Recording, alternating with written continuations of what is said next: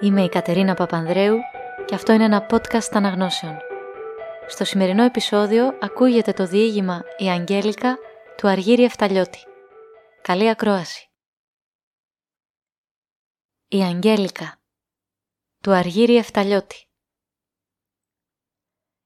Έγινε μεγάλη ταραχή σαν πρωτοφάνηκε στο χωριό η Αγγέλικα.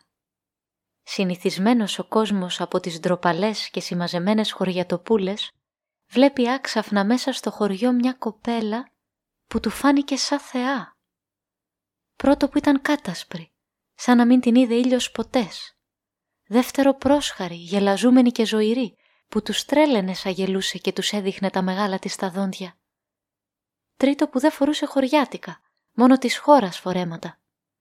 Μα τι πρώτο και τι δεύτερο και τι δέκατο, ήτανε να την εβλέπεις και να μη χορταίνεις. Επανάσταση έφερε στο χωριό η Αγγέλικα. Οι καλοί χωριανοί δεν το λογάριαζαν τέτοιο κακό. Ο σκοπός τους ήταν αθώος. Αυτοί ζητούσαν μια καλή δασκάλισσα να μάθει τα κορίτσια τους γράμματα. Γράφουνε λοιπόν στη χώρα και σε λιγάκι έρχεται η Αγγέλικα. Σκολιό χτισμένο δεν είχαν ακόμα. Τη νοικιάζουν ένα σπίτι και μέσα σε αυτό το σπιτάκι άρχισε η Αγγέλικα να πολιτίζει του χωριού τα κορίτσια. Ω εδώ η δουλειά πήγαινε καλά. Τα κορίτσια μάθαιναν πως το ψωμί δεν τρώγεται μέσα στο βιβλίο «Α δεν γίνει άρτος» και σαν τέλειωναν τα μαθήματα άρχιζε τα αργόχειρο. Και το βράδυ, σαν πηγαίνανε στα σπίτια τους, άλλοι έδειχτες στον πατέρα τις μπιμπίλες, άλλοι παντούφλες και άλλοι κεντυμένες καπνοσακούλες. Και ο πατέρας τα βλέπε αυτά και καμάρωνε που τέλος πάντων είδαν ανθρωπισμό τα κορίτσια. Η δουλειά όμως δεν σταμάτησε ως εδώ. Οι μεγάλες οι κοπέλες, που δεν μπορούσαν πια να πάνε σκολιό, δεν έπρεπε να μείνουν κι αυτές πίσω. Πώς να βγουν οι μικρότερες αδερφάδες πιο άξιες και πιο χαριτωμένες στον κόσμο; Ρίχνονται λοιπόν της Αγγέλικας και ησυχία δεν τις αφήνουν. Νυχτέρι δεν γίνονταν που να μην την έχουν στη μέση να λέει ιστορίες, να ξηγά συνήθειες της χώρας, να τραγουδάει τραγούδια της χώρας, να κόβει και να ράβει και αυτές να λησμονούν κάθε χωριάτικο παιχνίδι, τραγούδι και παραμύθι και να κάθονται σαν μαγεμένες να ακούνε την Αγγέλικα. Είναι αλήθεια πως αν έφευγε η δασκάλισσα στο σπιτάκι της, οι χωριατοπούλες, πώς να την ξεχάσουνε την τέχνη, τις κάνανε χίλια περιγέλια της κακόμυρης. Άλλοι να μιμάται τη φωνή της, άλλοι τα συνήθιστα τα λόγια της, άλλοι τη μαριόλικη της στη ματιά. Αθώα περιγέλια, δίχως ζούλια και δίχως κακία, έτσι να τις βρούνε κάτι της για να γελάσουν. Και σας κάνανε στο γέλιο άρχιζαν πάλι να τις θαμάζουν τα κόκκινα χείλη, τα κατασπραδόντια, το μικρό ποδαράκι, την περπατηξιά της, τα στολιδάκια της, τις φορεσιές της, όλη της τη χάρη και την ομορφιά. Και με το βλέπε και θάμαζε, άρχισαν οι χωριετοπούλες να αλλάζουνε συνήθειες.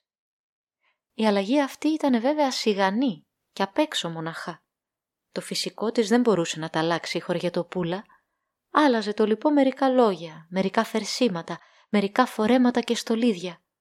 Και αυτό ίσια ίσια ήταν που τους έκαμε τους χωριανούς να μην την καλοβλέπουνε τη λουσάτη εκείνη τη μάγισσα.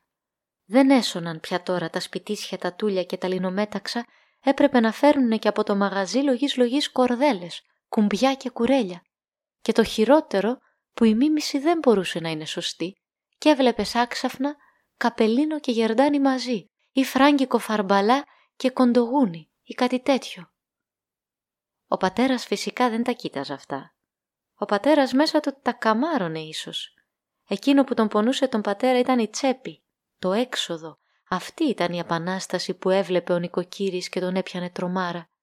Και όσο στολίζονταν η κόρη του, τόσο τη φύλαγε αυτό στη λιγδωμένη του γούνα ή τον παλωμένο του πόδημα. Μα μήτε εδώ δεν σταμάτησε το κακό. Η Αγγέλικα, καθώς είπαμε, ήταν ζωηρή και μιλητικιά.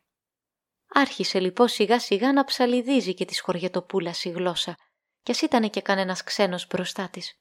Καμιά φορά έλεγε και κάτι της αδιάντροπο του πατέρα της. Οι προεστίκοι έφοροι ήταν καλοί πατριώτες και ήθελαν την πρόοδο του χωριού. Η νοικοκυροσύνη τους όμως ήταν και από τον πατριωτισμό μεγαλύτερη και κάθε φορά που έπαιζαν τα κομπολόγια τους στο καφενεδάκι τους συλλογιούνταν πώς να τη συμμαζέψουνε λιγάκι αυτήν την δασκάλισσα. Να τη διώξουνε δεν τέριαζε. Μια δασκάλισσα έπρεπε να έχουν. Ποιος ξέρει αν δεν τους ήρχονταν και χειρότεροι. «Εγώ τον ευρήκα τον τρόπο», τους λέει μια μέρα ένας τους, σπανός τον έλεγαν, αν και δεν ήταν σπανός.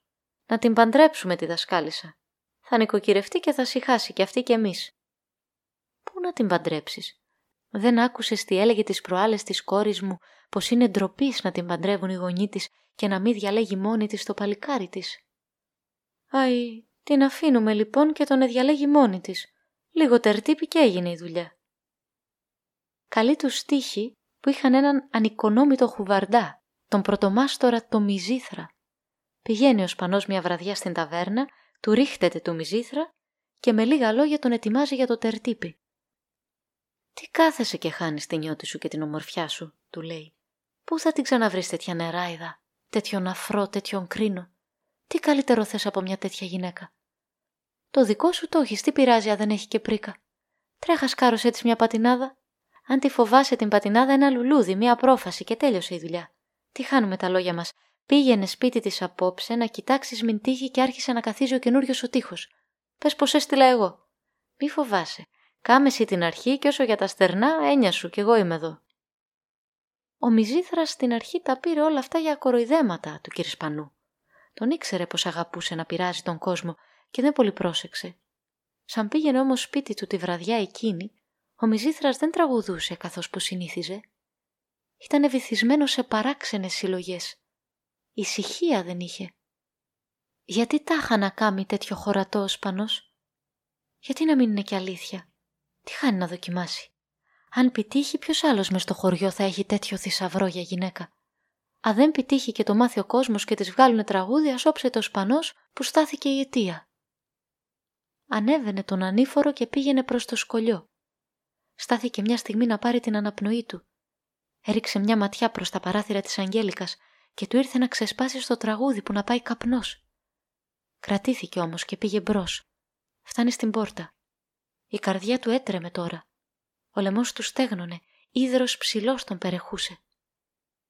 Σκύβει και βλέπει από την κλειδαρότρυπα πριν να χτυπήσει.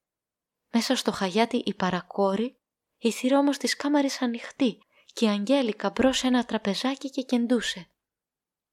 «Καλά», λέει ο Σπανός, πως είναι νεράιδα η διαόλυσα, είπε. Ωστόσο τι να της πρώτο πώς ανέμπω. Αϊ, ας της πω καλησπέρα και έχει ο Θεός για τ' άλλα. Χτυπάει την πόρτα. Ανοίγει η παρακόρη και μπαίνει μέσα ο πρωτομάστορας. Η Αγγέλικα σηκώνεται μισοτρομασμένη. Στάθηκε σαν λαμπάδα, με τα μαύρα της μάτια ορθάνυχτα, σαν να του έλεγαν «Τι θέλει εκεί τέτοια ώρα» «Καλησπέρα σας και ένα λιχνάρι», της λέει, «να ρίξω μια ματιά στο κατόγι, γιατί ο καινούριος ο τείχος λένε πως καθίζει και με έστειλε ο Κυρσπανός για να κοιτάξω». «Μαρούλα», φωνάζει η Αγγέλικα, Άναψε ένα φως και δώστο του του πρωτομάστορα να κοιτάξει. Ελπίζω πως δεν είναι τίποτε. Εγώ κοίταξα καλά απ' έξω και να σας πω δεν παρετήρησα τίποτης, ωστόσο ας δούμε και από μέσα. Κατεβαίνει στο κατόγι και σε λιγάκι ξανανεβαίνει και λέει πως δεν έχει φόβο τείχος και να μην το κάνει μήτε λόγο, να μην τρομάξει ο κόσμος του κάκου και δεν στέλνει σκολιό τα κορίτσια του. Εδώ στάθηκε μια στιγμή ο Μιζήθρας μπροστά της ο Μιζήθρας δεν ήταν άσκημο παλικάρι. Ήταν αψηλός, μεγάλα καστανά μάτια και μικρό μουστάκι λεβέντικο. Ήταν και γλυκομίλητος. Έλα όμως που δέθηκε η γλώσσα του τώρα. Τι να της πει που ήταν εκεί παρακόρη παρέξω. Ας δούμε μια και στο σκολιό μέσα, λέει άξαφνα εκεί που κοίταζε γύρω τους τοίχους. Και παίρνει το λιχνάρι και πηγαίνει μονάχος του στην κάμαρα του σκολιού να συλλογιστεί πώς να αρχίσει την ομιλία. «Λάτε να δείτε», της φωνάζει από μέσα. Η Αγγέλικα πηγαίνει στην κάμαρα του σκολιού.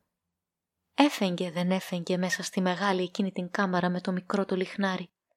Η Αγγέλικα περπάτηξε ελαφριά ελαφριά και πήγε και στάθηκε μπροστά του σαν άγαλμα, με το αμελημένο της φόρεμα, με τα μαύρα της μάτια, με τον άσπρο το λαιμό της και με τα δυο της χεράκια σφιγμένα κοντά στα στήθια, σαν να μισοκρύωνε.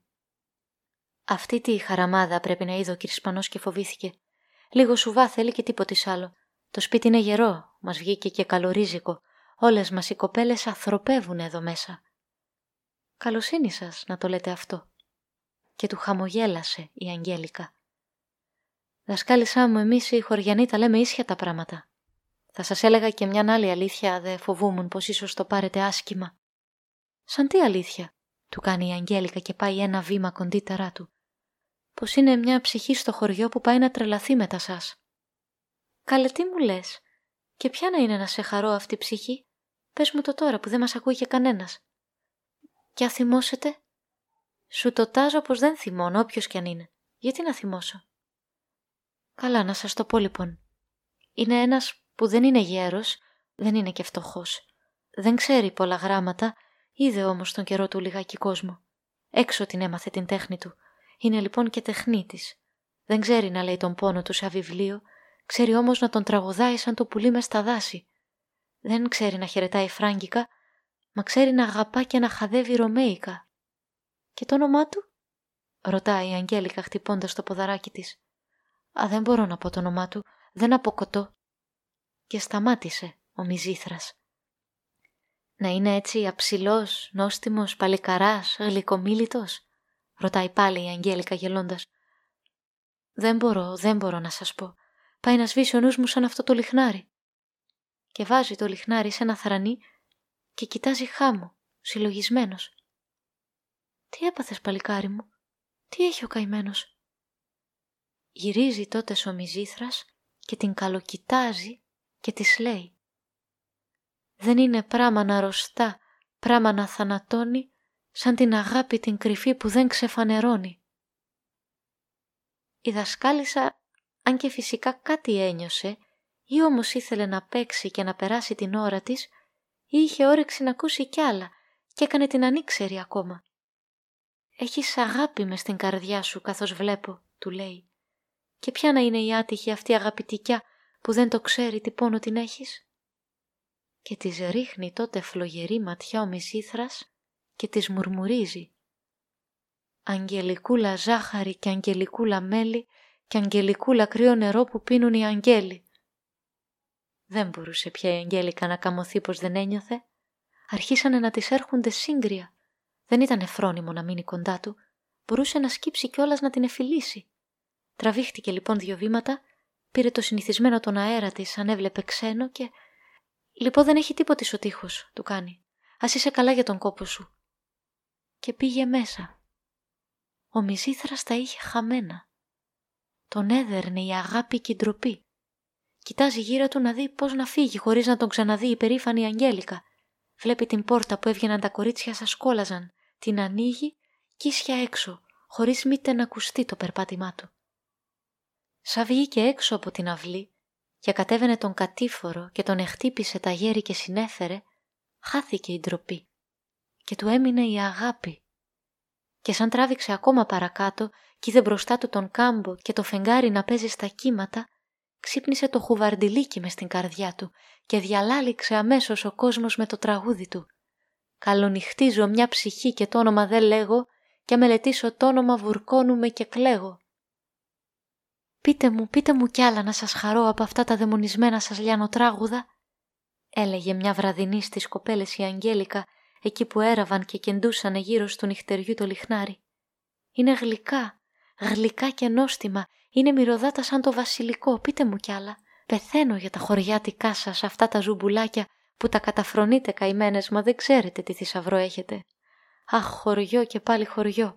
Πού να βρει κανένας τέτοιο νυχτέρι στη χώρα; Πού να ακούσει τέτοια μοσκομυρισμένα τραγούδια; Θα τα μάθω, θα τα μάθω κι εγώ αυτά τα τραγούδια. Δεν μπορώ πια να ζήσω δίχως αυτά.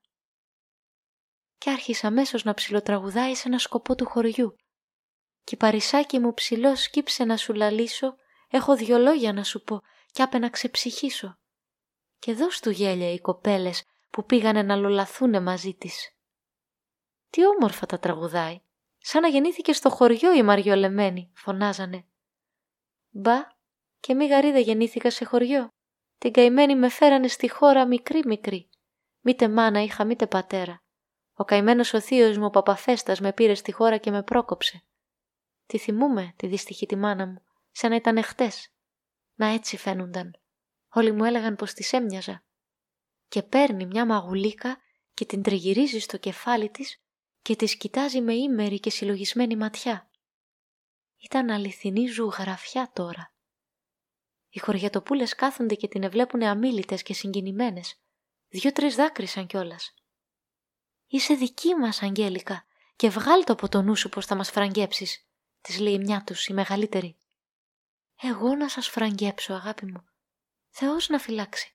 Κοιτάξτε να μην με φραγκέψετε εσείς τώρα που ξανά γίνα πάλι χωριατοπούλα. Μια βδομάδα και θα μου τραγουδάς το τραγούδι της νύφης. Έμειναν όλες ξερές. Βάζουν τα αργόχειρα χάμω. Βλέπουν η μια την άλλη, αρχινούν ένα τσιριχτό άλλο λες, πηδούν όρθιες και τριγυρνούν την Αγγέλικα να μάθουν τι τρέχει. Αφήστε με να σας τα πω. Να, απλό πράγμα. Αγάπησα ένα παλικάρι και θα το πάρω. Μη ζουλέψετε, δεν είναι καμιά νης αρβωνιαστικός. Είναι από τον άλλο το μαχαλά. Δεν είναι γέρος, δεν είναι και φτωχός. Δεν ξέρει πολλά γράμματα, ξέρει όμως την τέχνη του. Δεν μπορεί να μου την πει την αγάπη του σαν βιβλίο, ξέρει όμως και τραγουδά σαν το πουλί μες στα δάση. Και το όνομά του, φωνάζουν όλες. Το όνομά του, ένα πράγμα που γίνεται νόστιμο με το μέλι. Ο Μιζήθρας, φωνάζει η μεγαλύτερη. Λοιπόν, εσύ που τον ένιωσες θα έρθεις να στολίσεις την ύφη. Ο γάμος γίνεται στο σπίτι του Κυρσπανού. Κι έτσι έγινε. Ο Σπανός πήρε όλη τη δουλειά απάνω του, σαν πατέρας της ο καημένος. Η Αγγέλικα και καλά να γίνει νύφη σωστή του χωριού. Μήτε οι τρέμουσες λείπανε, μήτε τα χίλια άλλα τα στολίδια και τα γλέντια που κάνουνε τους χωριανούς να λένε τον γάμο χαρά. Όσο για το γαμπρό, αυτός πια συμμαζεμό δεν είχε. Ως και στη στεφάνωση απάνω έσκυψε κήπη του Κυρσπανού. Είμαι βασιλιάς, η Αγγέλικα είναι κορώνα μου και του λόγου σου είσαι ο βεζίρης μου. Και δεν έλεγε ψέματα. Σαν βεζίρης τη βόλεψε τη δουλειά ο Κυρσπανός. Αυτός είναι που πήγε και της φύσηξε τη φωτιά της Αγγέλικας ύστερα από εκείνη τη βραδινή. Αυτός έκαμε και την προξενιά της Μιζήθρενας. Και σε δύο εβδομάδες ήταν όλα τελειωμένα. Και η Μιζήθρενα κατασταλαμένη με το γιόκα της και με την ύφη της και αποφασισμένη να ζήσει μαζί τους, να κοιτάζει, έλεγε τα εγγονάκια της, σαν πήγαινε η Αγγέλικα στο σκολιό. Κι έτσι νοικοκυρεύτηκε η δασκάλισσα, δίνονταν και μιλούσε και φερνότανε σαν όλον τον κόσμο, γλίτωσαν και του χωριού οι κοπέλες από την τρέλα να θέλουνε και καλά να φαίνονται φράγκισες.